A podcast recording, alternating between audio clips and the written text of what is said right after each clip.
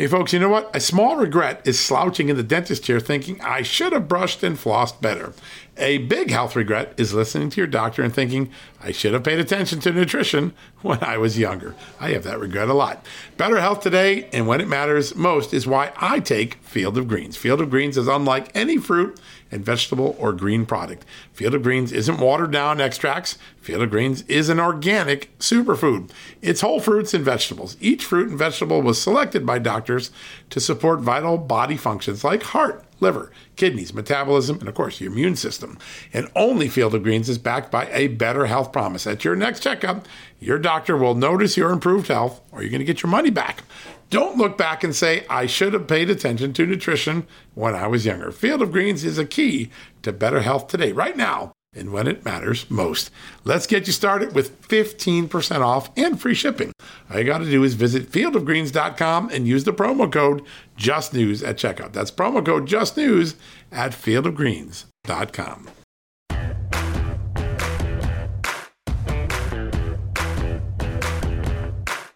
Hello, America. Happy Monday. It is a new edition of John Solomon Reports, a podcast from Just the News, where today we're going to pivot for a little bit and talk about what I think is one of the most epic and important issues in America, how our elections are going to be conducted going forward. Will they be like 2020 or worse, or will they look something more like the Presidential Commission on Election Reform back in 2005 envisioned, and what several state legislatures, Georgia in the lead, believe it or not, Arizona in the lead, Texas, Florida coming up soon, and then to be watched, Wisconsin, Michigan, and Pennsylvania. There are real things going on in states. We are covering this almost every day. There's a development on Just the News. But today we're going to bring in one of the big experts on this, Jessica Anderson, the executive director of Heritage Action. She and her group have launched a nationwide effort to work with state legislatures, state lawmakers, state officials to take back control of elections at the state level, not have courts or the federal government or rogue independent bureaucrats, rogue elected officials try to hijack the system. And so Jessica's going to bring us up to speed. A lot of what you're seeing in Georgia today in Texas, Governor Abbott is talking about the legislation moving through his state. There is a significant effort by these lawmakers who might have been a little bit asleep at the switch at the changes going on in their state. I think a lot of people feel that way about Arizona, Georgia, Wisconsin, clearly, where there's been an important Wisconsin Supreme Court ruling against the sort of procedures that Governor Evers allowed. But all that said, Jessica's going to bring up to speed, and she's also going to tell us how all of these state efforts can be threatened or erased if a bill called HR 1 in Congress is passed and a federalization of elections is imposed, of the rules of elections imposed. It's not what the Founding Fathers intended. As you know, the Founding Fathers intended state legislatures to have that power. We're going to have to wait and see what comes of this, but important discussion on the way in a few minutes with our good friend Jessica Anderson at Heritage Action for America.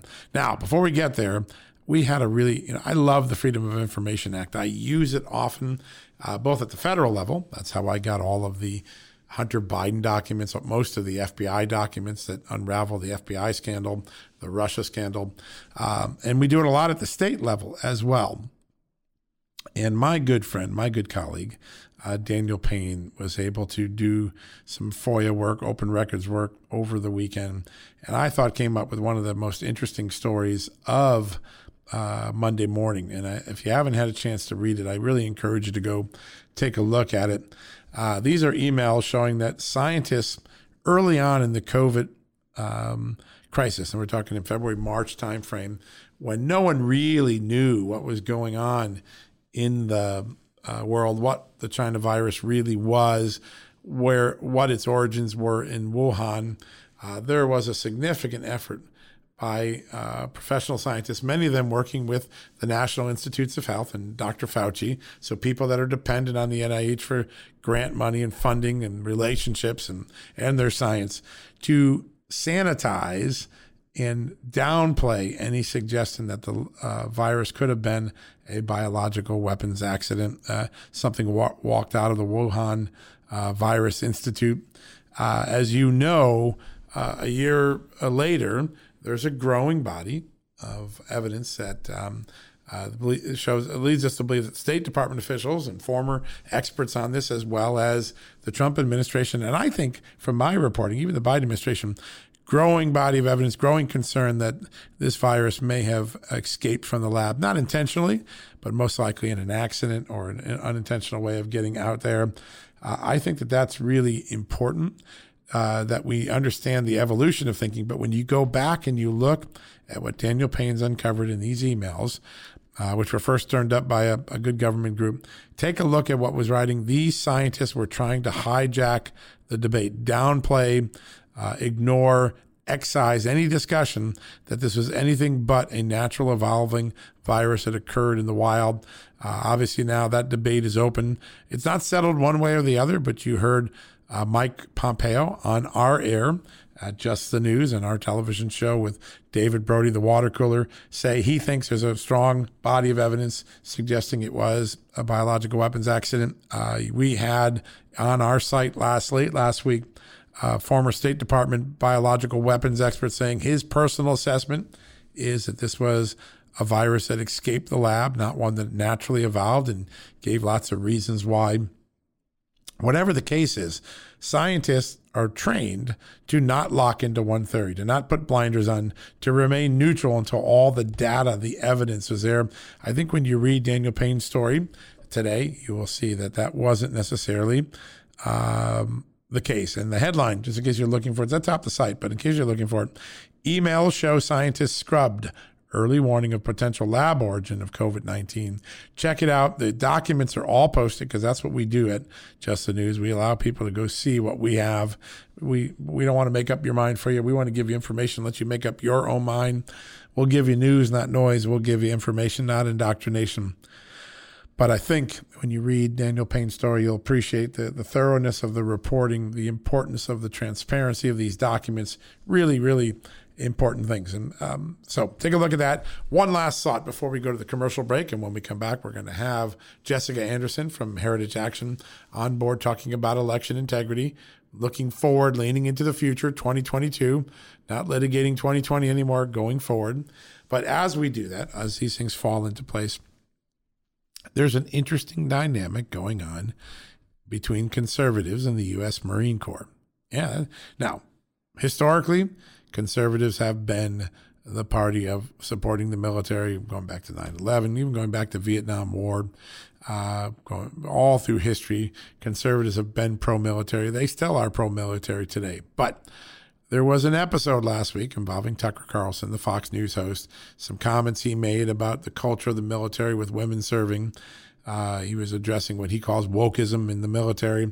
And the Pentagon, the Joe Biden Pentagon, reacted, and then the Second Marine Expeditionary Force, used its official accounts to post a pejorative tweet about Tucker Carlson. And the backlash has been huge, huge among conservatives who normally would be right alongside the Second Expeditionary Force, supporting them, cheering them on. We all, no matter what our political stripe is, appreciate what the U.S. Marines, what our armed forces, the men and women of armed forces do every day for us. But the fear, the concern is that using official accounts to attack, official military accounts to attack a member of the public, a private citizen, Tucker Carlson, yeah, he's a public figure, but he's a private citizen, is not what the military was for. It's not what should be done. Ted Cruz is asking for a meeting with Lloyd Austin, the defense secretary, many other prominent conservatives, Rick Grinnell among them, someone close to House Republican leader Kevin McCarthy, a whole bunch of people, editors at several conservative publications, the Daily Caller, Human Events, all outraged that the military would use its official accounts to politicize and politically attack a private citizen, not what we intended in America, I'm sure. Now, as that's been going on, and we have that story up on the site, check it out. It's a fun read. You will see the Second Marine Expeditionary Force. Well, it updated its tweet over the weekend and apologized for the things it said about Tucker Carlson said it was inappropriate, shouldn't have done it. We messed up, I think they said. We're going to strive to do better, recalibrate, focus on what we're better at, the battlefield. But that said, I don't think this issue is going to go away. Conservatives are starting to get a fear that there's a wokeism in the U.S. military that is politically biased or politically intended. And I think this is a battle that's going to play out a lot as we go through the 2021, 2022, into the 22 elections. Keep an eye on what Ted Cruz, let's see if he gets that meeting with Lloyd Austin. We'll let you know. All right, folks, we're going to go to commercial break. When we come back, Jessica Anderson, the Executive Director of Heritage Action for America, here to talk election integrity, all the things going on in the legislature, and what HR 1 might be able to do at the Congress to erase some very important stuff. You need to be informed. Can't wait for you to come back and join me with the one and only Jessica Anderson right after these commercial breaks.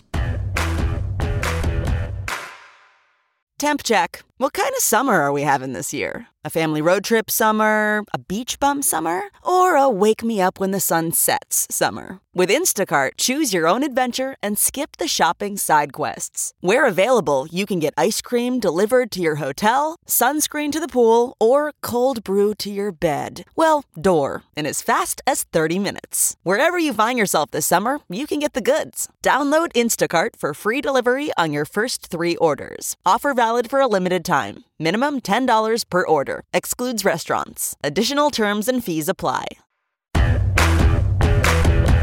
All right, folks, welcome back from the commercial break. And as promised, a very special guest. We've had her on here before, and we really love the discussions we're having. We're going to bring her back. Jessica Anderson, the Executive Director of Heritage Action for America, joins us. Jessica, welcome back to the show. Thanks for having me, John. Great to be here. So much has happened since the last time we were talking election integrity. I mean, just a month and all of a sudden things are moving. Why don't you bring us up to speed first off on the exciting announcement that Heritage Action had and what you're going to be doing on the election integrity front over the next few months? Absolutely. So I was excited to announce this last week that we are launching a state-by-state election integrity campaign. And this advocacy initiative focus really is on ensuring our elections are safe, are free, are transparent, and are fair. This is not an easy endeavor, but I think we all recognize, as I know you do, John, that the work at the state level is critical if we're going to get the reforms in place in time for 2022's election. We can't go backwards. We are in a never-forget posture.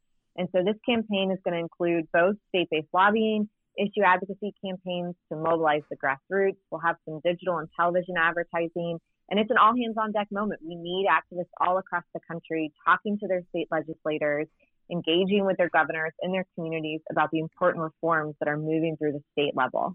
You said it too. I mean, that's one of the things we learned when we did the election integrity review here at Just the News. The Democrats went to the state level and they got those consent decrees and those settlements, and they talked to the Wisconsin Election Commission, and they basically changed the rules of the election at the state level. So that's really where the action is. As you start to dig in, it looks like Georgia is the first one out of the gate, and there's a lot of action there. Why don't you bring us up to speed of what you're seeing in Georgia? Are you happy with where they're going? I am happy with where they're going. It's always a little cautious optimism, never hurt anyone, but they are moving in the right direction.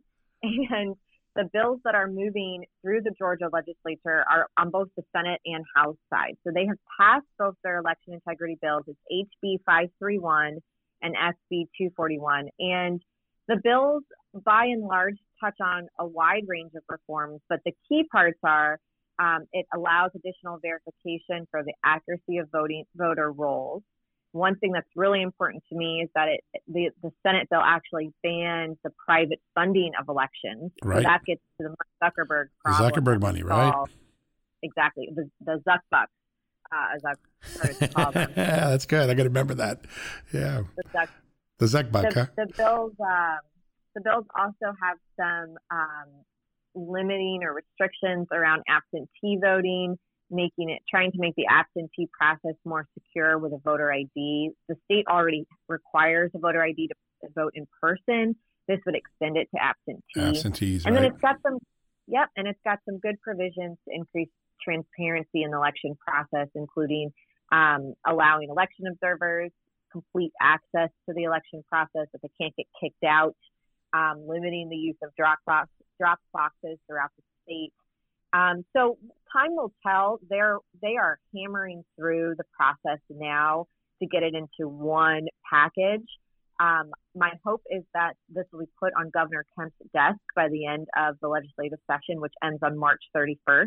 So if you're in the state of Georgia and can call your state legislator, I would do that today. Urge that they include the best election reforms that are in HB 531 and SB 241. And you can find all of that on our website, SaveOurElections.com. SaveOurElections.com. That's one worth bookmarking. We'll keep an eye on that. That's great, Jessica. There's a little bit of an irony because, as you know, Georgia basically has said we did everything right in November, and yet they're obviously very aggressively changing the laws to address the things that happened. Is there an education process? I mean, you guys have been on the front lines, and so you're talking to the state legislatures, the committee chairman, the leadership of these state legislatures. What sort of education process goes on as you try to get these efforts going in each of the states? Well, I think we can all agree that the chaos around the November election is untenable, and it can't be allowed to happen again. And so I think the message to a state like Georgia, there are other states that are moving legislation as well. Hopefully later this spring, we look at Arizona, Florida, Texas. They've got packages of bills that will probably be up for votes at the end of April and into May. But the message here is, look, do you want to ensure that your state elections are ready for 2022? Fight back against the chaos and the overgrip that the left has in trying to rig the system for their benefit, and actually have safe and secure elections in place where we can trust them. And voter confidence is key to this, because in a state like Georgia, whether you believe that there was fraud in 2018 with Stacey Abrams or you believe it in 2020, the reality is that you still don't trust the results. Yeah. That's right. They don't trust the results, and it inhibited voters and it kept them home. And that is psychological warfare. I mean, we've talked about this before, John. This is the left playing into this mindset on the right of, well, if it's rigged, why even bother? Right. And we got to fight back against it. And so it's not just getting the reforms, it's showing transparency around the forms so that voters all across the state know the corrections that were made and can feel like their vote is now safe. Such a good point. And, a lot of the demagoguery that goes on here is, these bills. In fact, I think the Washington Post, you could tell you're having an effect in the states, because the Washington Post wrote a story the other day saying these bills are going to disenfranchise voters. You're not trying to stop any voter from voting. You just want to have the rules in such a way that you ensure the people who are voting are who they say they are and are entitled to vote. Really, that's really what this is all about. That's exactly right. And it's important to push back on this effort from the left where they're saying, that this is about voting rights or this is just partisanship at its worst. It's actually not. And if you go back to 2005, former Democrat President Jimmy Carter actually chaired a bipartisan election commission in 2005. This is, before and in the middle of all the hanging chads and the Florida stuff. And President Carter studied our election laws, and he concluded that election integrity is critical for a democracy. And he also said that absentee ballots are the largest source of potential voter fraud, and that we need a photo ID in place in every state. That is a Democrat former president saying that as a result of this commission. So this is a bipartisan effort. This should be attractive to all Americans who want to have faith and security in our election process. Yeah, and there's no doubt that, in fact, that bipartisan commission really had it right, because if you look at what they warned would be coming down the pike, 2020 was a year that most of their worst fears were realized. There's no doubt about it. Where else is Georgia's got a good jump start? It looks like Arizona over the weekend. Right now, as we're speaking, I see the governor of Texas having a news conference about the election integrity legislation that's going through his state. What are the next states that you think will burble up? Are Arizona and Texas sort of next on the tarmac? Arizona, Texas, and Florida are next on the tarmac. Yep, Governor DeSantis has outlined an entire election reform package, and he's working with a representative from Florida now to draft it. I think it'll be introduced within the next week and a half or so. And Florida elections, as we know, because they've made so many changes the last decade, they're already in good shape. And this is just a matter of going further to tighten up the state laws. More fine-tuning, yeah. Exactly. But, you know, John, all of this is happening at the state level as these reforms are being tackled. And it's happening at the backdrop of this federal fight with HR 1 and S1 trying to be jammed through the Senate now. And so I think we're going to have to pay close attention to the state-by-state work while also creating a coalition that can oppose HR 1 as it moves through the Senate. Yeah, that's a great point. I want to turn to that in a second because I've been having a lot of conversations with the leadership in the House and the Senate Republican side particularly, and there's some interesting messaging that are going on there that they think will help focus attention on the parts of the bill that are most objectionable to conservatives. But before we get there, I wanted to go to a couple of other states because Wisconsin and Michigan and Pennsylvania, obviously part of the Rust Belt, really important states. They all still have Republican legislatures. Wisconsin's had a Supreme Court that recently ruled that the exemption of required voter ID for absentee ballots as it applied to about 200,000 voters in the last election was illegal, that it wasn't the Wisconsin government didn't have the right to exempt people. So I want to see if you can take us up to the Midwest now, because we've been working along the southern border there. We got Georgia, Florida, Texas, all those good states. Up north, what are the chances that Wisconsin, Michigan, and Pennsylvania begin to also follow suit on these reforms? Well, it's going to be harder in states like Wisconsin and Michigan because of the political reality on the ground with Democrat majorities. Pennsylvania is a different story. Pennsylvania has 14 hearings that are running through the state now. I think once they finish the litigation efforts, then they'll be able to turn to this at the state house. But we're probably a few months from that, if I'm being honest. Wisconsin, though, you know, there is a senator, Senator Strobel. Right. He's carrying the election reform package. It's currently in draft mode. And so I think Wisconsin has a real opportunity to lay the marker down on what exactly election law reforms look like in a state. And then they have a litigation route that can come alongside and support the legislation because Wisconsin has good laws on the books that flat out were ignored in November. Yeah, there's so no doubt.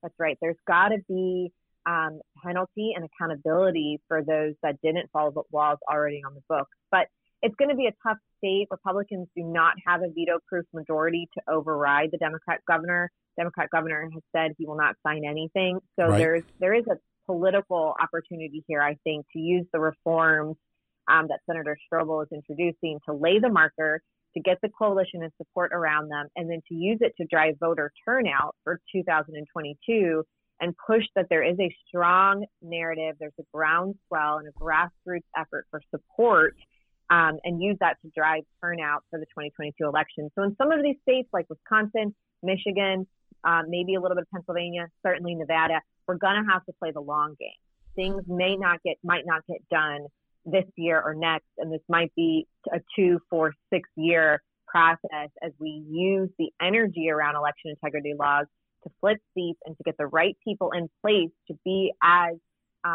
much of a leader on state election reforms as we need them to be, like we see in some of these other fast-moving states like Florida or Texas today. Yeah, such a great point. And you're right, because there are Democratic governors in each of those states, even though the Republicans have the legislature, it's hard to get to the veto-proof majority. In those states, unlike what happened in 2020, where the legislature just kind of let these things happen, is there a mentality, is there an infrastructure in place that if the legislature, the Republican legislature, sees Governor Evers or Governor Whitmer do something that they believe is in violation of the laws already on the books, will those legislatures be in a position to sue pre-election and not allow, you know, it was very hard to do after election. If you sue afterwards, in fact, some of the courts said you should have sued before if you were concerned. Do you think there's a preemptive legal maneuver or legal system in place for these legislatures to object if a Democratic governor does something that they find is in violation of their own laws? Well, every state is a little different in terms of the infrastructure that they have in place. And while I'm not an election attorney, and so I don't want to get too over my skis, my I've been watching this for a long time now, and my opinion on this is that, yes, they have levers that they can pull to ensure the safeguards around an election. And the more they see it, you know the old saying, see something, say something. Right. The more you see it and they actually say something, whether or not they pull that legal lever or not, or they just get on the 5 o'clock news and start talking about it to drive momentum, all of that helps because it creates an echo chamber of support for these reforms and for safeguards that are very much needed. So I think the encouragement needs to be that state legislators need to do their job. They need to enforce and use all the tools in their toolbox to enforce the laws on the books and to hold those accountable when they're not. Yeah, that's a great point. One of the things that's fascinating about this dynamic is the popularity, and it's bipartisan popularity, on voter ID and voter integrity. So we did a poll at Just the News about a month ago, 2 months ago, and 77% of Americans said they supported mandatory voter ID to vote. I think John McLaughlin did one, had it north of 80%. This is actually a popular issue, despite all the rhetoric in Washington. People really care about this issue, and there's really no political consequence in pursuing it, right? I mean, the American people want this. Over 60% of Americans across the country support general reforms to election integrity. And that's even before you get into the nitty-gritty of what those reforms are, and then the support continues to rise. And so, you know, conservatives are on the side of angels for this because these are common sense reforms that can be put in place. They can be a measured approach. And the more we can do this and kind of restore the role of states to safeguard our elections, the more faith we're going to have as voters in 2022, and the more stability the country is going to have overall because we're going to trust the outcome of our elections. Yeah, so important. So very important. That trust is really the issue. And we really haven't had much trust since 16. The Democrats were concerned about 16 and 18. The Republicans concerned about 20. It'd be great if everybody could agree that the system is trustworthy and we get beyond this. When we look at what's going on at the state level, there's an effort by the Democratic Congress to trump all of these reforms or to take the power to set the rules of the election away from the legislatures and federalize it with HR 1, S1. Tell us what you're seeing on that front. Obviously, HR 1 already got out of the House since we last talked, but what do you think is going on there, and what is the messaging that you think the American people need to hear about those two bills? Well, you're spot on, John, that the effort from the left right now to federalize our election system through HR 1 is a real and clear present danger for all of us. I mean, this is Nancy Pelosi's signature piece of legislation. It did pass the House. All but one Democrat voted for it. It now goes to the Senate, where we expect it will be introduced this week. Amy Klobuchar has already indicated that they are close to a final text. And that's all in the lead up to the hearing in the Senate, which will be March 24th, where they'll mark up this bill. So the end goal of HR 1 is very clear. And whether or not all of the provisions stay in it for the Senate bill or not, we won't know that until this week, but the elements of it that I don't expect to fall out are the encouragement for ballot harvesting, false voter registrations, duplicate voting, ineligible voting, and then you add in the donor disclosure and the free speech prohibitions, and you begin to see a trend, a very, very clear trend line where HR 1 will enable and encourage fraud. And it'll allow it to happen unchecked. And unfortunately, if it's successful, and if it finds its way to Biden's desk and he signs it and it's not challenged in the courts, then it will supersede all of these great state-based reforms. So when you talk about HR 1, it's important to look at the have clarity about what's in it. Mandate same-day registration. You can find that on page 78 of the bill. It automatically registers ineligible voters. So these are illegal aliens that would automatically be enrolled to vote, period. Amazing. You can find that clearly written on page 47. Wow. It also unconstitutionally requires states to restore felons to vote, regardless of what state laws are. You can find that on page 142. I mentioned the pages because we talk about this bill and people look at me like, Jessica, you're crazy. That's not in there. No, it is. It's very clearly written in here, and it's a 600-plus page bill, so it takes time to go through it. But if you pull out those elements, you quickly realize that support for the bill completely falls out. Moderates and independents do not like this. They don't like the idea that the federal government would reach its big hand to cover over all of these state laws, and then how they go so far with the federalization of the election and the ineligible voters and just the complete chaos that we would continue to see at the election level. You can quickly see why this bill is an existential threat, why we must oppose it with all of our might and drive as many calls, true grassroots activism, calls, letters, emails, text messages, events, all to our senators to ask them to oppose this bill. Yeah, it's a fascinating bill. I've read it a couple times now, and there are just so many changes, and some are subtle. It takes a little bit to appreciate what they're really implying in the text of the language, but this would epically change the way Americans vote and take a lot of the security provisions that state legislatures have always insisted upon, like voter ID. That's such an important part. I've been talking a lot to people on the Hill and also people on the outside. I talked to Newt Gingrich recently, and there seems to be a growing consensus that one way to address this bill, make it simple for everyday Americans, is this. I've heard people call it the Soviet-style corrupt politician law, that really what they're trying to do here is create politicians who can keep themselves in office in the most corrupt form. Sometimes election law can be esoteric, right? It's hard to message. As you try to sell this to the American people, knowing that when they know the provisions, right, when you measure them up against voter ID, things like that, they care about this. What is the messaging that you're seeing at Heritage Action that's working, that's resonating with everyday common sense Americans? It's very simple. This isn't the For the People Act. This is for the Corrupt Washington Politicians Act. That is the messaging that works. It resonates deeply. People can automatically understand it. And when you point back to things like candidates and campaigns can take a second salary from their campaign. Amazing. Or there's, it's crazy, right? Yeah. Two salaries off of the backs of the American taxpayer. And then HR 1 goes further to use public funds to create this 6-to-1 match on political contributions. So, the sheer financial side of this, put aside the free speech, the donor disclosure, the voting rights, and you actually look at the finance, this would force the American people to spend millions and millions of dollars to fund the campaigns of political candidates, regardless of their own choice and their own individual ability to donate to a campaign. This puts taxpayer dollars into the bloodstream of political candidates. And so that is why it's for the Corrupt Politicians Act. That is what works when we're talking about this to moderates and independents.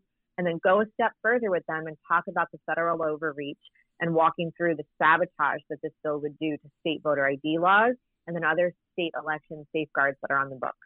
Yeah, such a great point. And I think that messaging is important because people are busy and they're trying to get back to life as normal after the COVID pandemic. And it seems as though that Corrupt Politicians Act messaging does seem to hit a target that people understand. Very, very interesting. Now, Jessica, if people want to get involved with what Heritage Action is doing specifically on elections or other things, what's the best way to connect with you, get involved, sign up, do things? Well, we'd love your help and we need your help. This is an all hands on deck moment for the entire conservative movement and anyone that cares about really any issue going forward, because if they rig the rules against our ability to win elections, we won't be fighting on policy really ever. So you can join the national coalition. Everything is available that I just said today, either at our website, heritageaction.com, or you can go to www.SaveOurElections.com. Get plugged in on the state effort, get plugged in on the federal effort, and help us fight back against the federal overreach and then win on some of these state reforms we were talking about today, John. Yeah, such an important debate in America. It's something we're going to cover every day here at Just the News, already are, but we really want to stay plugged in. And as these things wind their way through the legislature, as maybe some of the first legal challenges come up, Jessica, we want to get you back on and keep us up to date. We really appreciate all you're doing on the front lines. Absolutely. Thank you so much, John, and thank you to everyone for pitching in on this effort. We need it. It's a big issue. There's no doubt about it. All right, Jessica, have a good one. Thank you very much. Thank you. All right, folks, we're going to go to a quick commercial break. When we come back, we'll wrap things up for the day. Okay, it's time to commit. 2024 is the year for prioritizing yourself. Begin your new smile journey with Byte, and you could start seeing results in just 2 to 3 weeks. Just order your at-home impression kit today for only $14.95 at Byte.com. Byte Clear Aligners are doctor-directed and delivered to your door. Treatment costs thousands less than braces. Plus, they offer financing options, accept eligible insurance, and you can pay with your HSA, FSA. Get 80% off your impression kit when you use code WONDERY at Byte.com. That's BYTE.com. Start your confidence journey today with Byte. The comfort of your favorite seat is now your comfy car selling command center, thanks to Carvana. It doesn't get any better than this. Your favorite seat's the best spot in the house. Make it even better by entering your license plate or VIN and getting a real offer in minutes. There really is no place like home. And speaking of home, Carvana will pick up your car from yours after you finalize your offer. Visit Carvana.com or download the app and sell your car from your comfy place. All right, folks, that wraps up another edition of John Solomon Reports. I really hope you enjoyed the conversation we had with Jessica.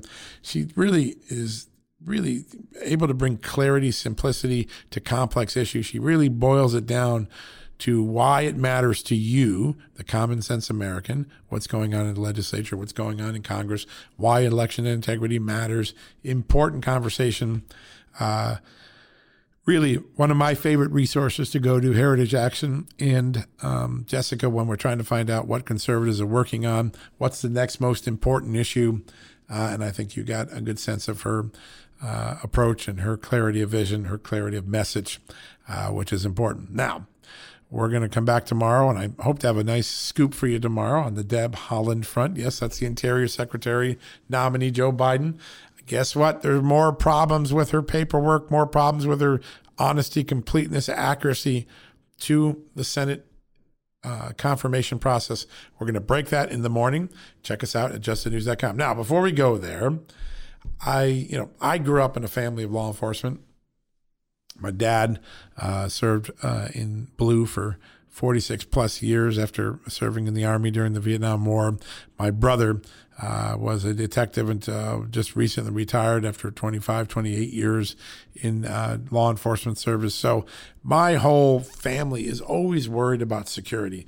And every time I get together with dad or my brother, we always marvel at the ingenuity of today's criminal. They are so sophisticated. You can't let your guard down for 1 minute. You put your credit card in at a gas station and maybe your ATM number gets stolen. You leave your camera off one time and someone breaks into your home. All of these things are real pressing issues. And one of them that I didn't know about, as cybercrime is particularly growing during the pandemic. That's one of the things we've learned. Cybercrime way up during the pandemic. I think 75% is the number I've heard. Well, one of the crimes that scares me more than anything is the ability of a cyber criminal to steal your home title, change it, sell your house right from under your feet. And my good friends at Home Title Lock, they are on the front lines trying to prevent this, protect you. It is pretty remarkable. And, this is one of the things that if a cyber criminal got a hold of your title and changed it, guess what? Home insurance isn't going to help you. You're going to have to fight this on your own. So the great part about Home Title Lock, you sign up for them. You know what happens?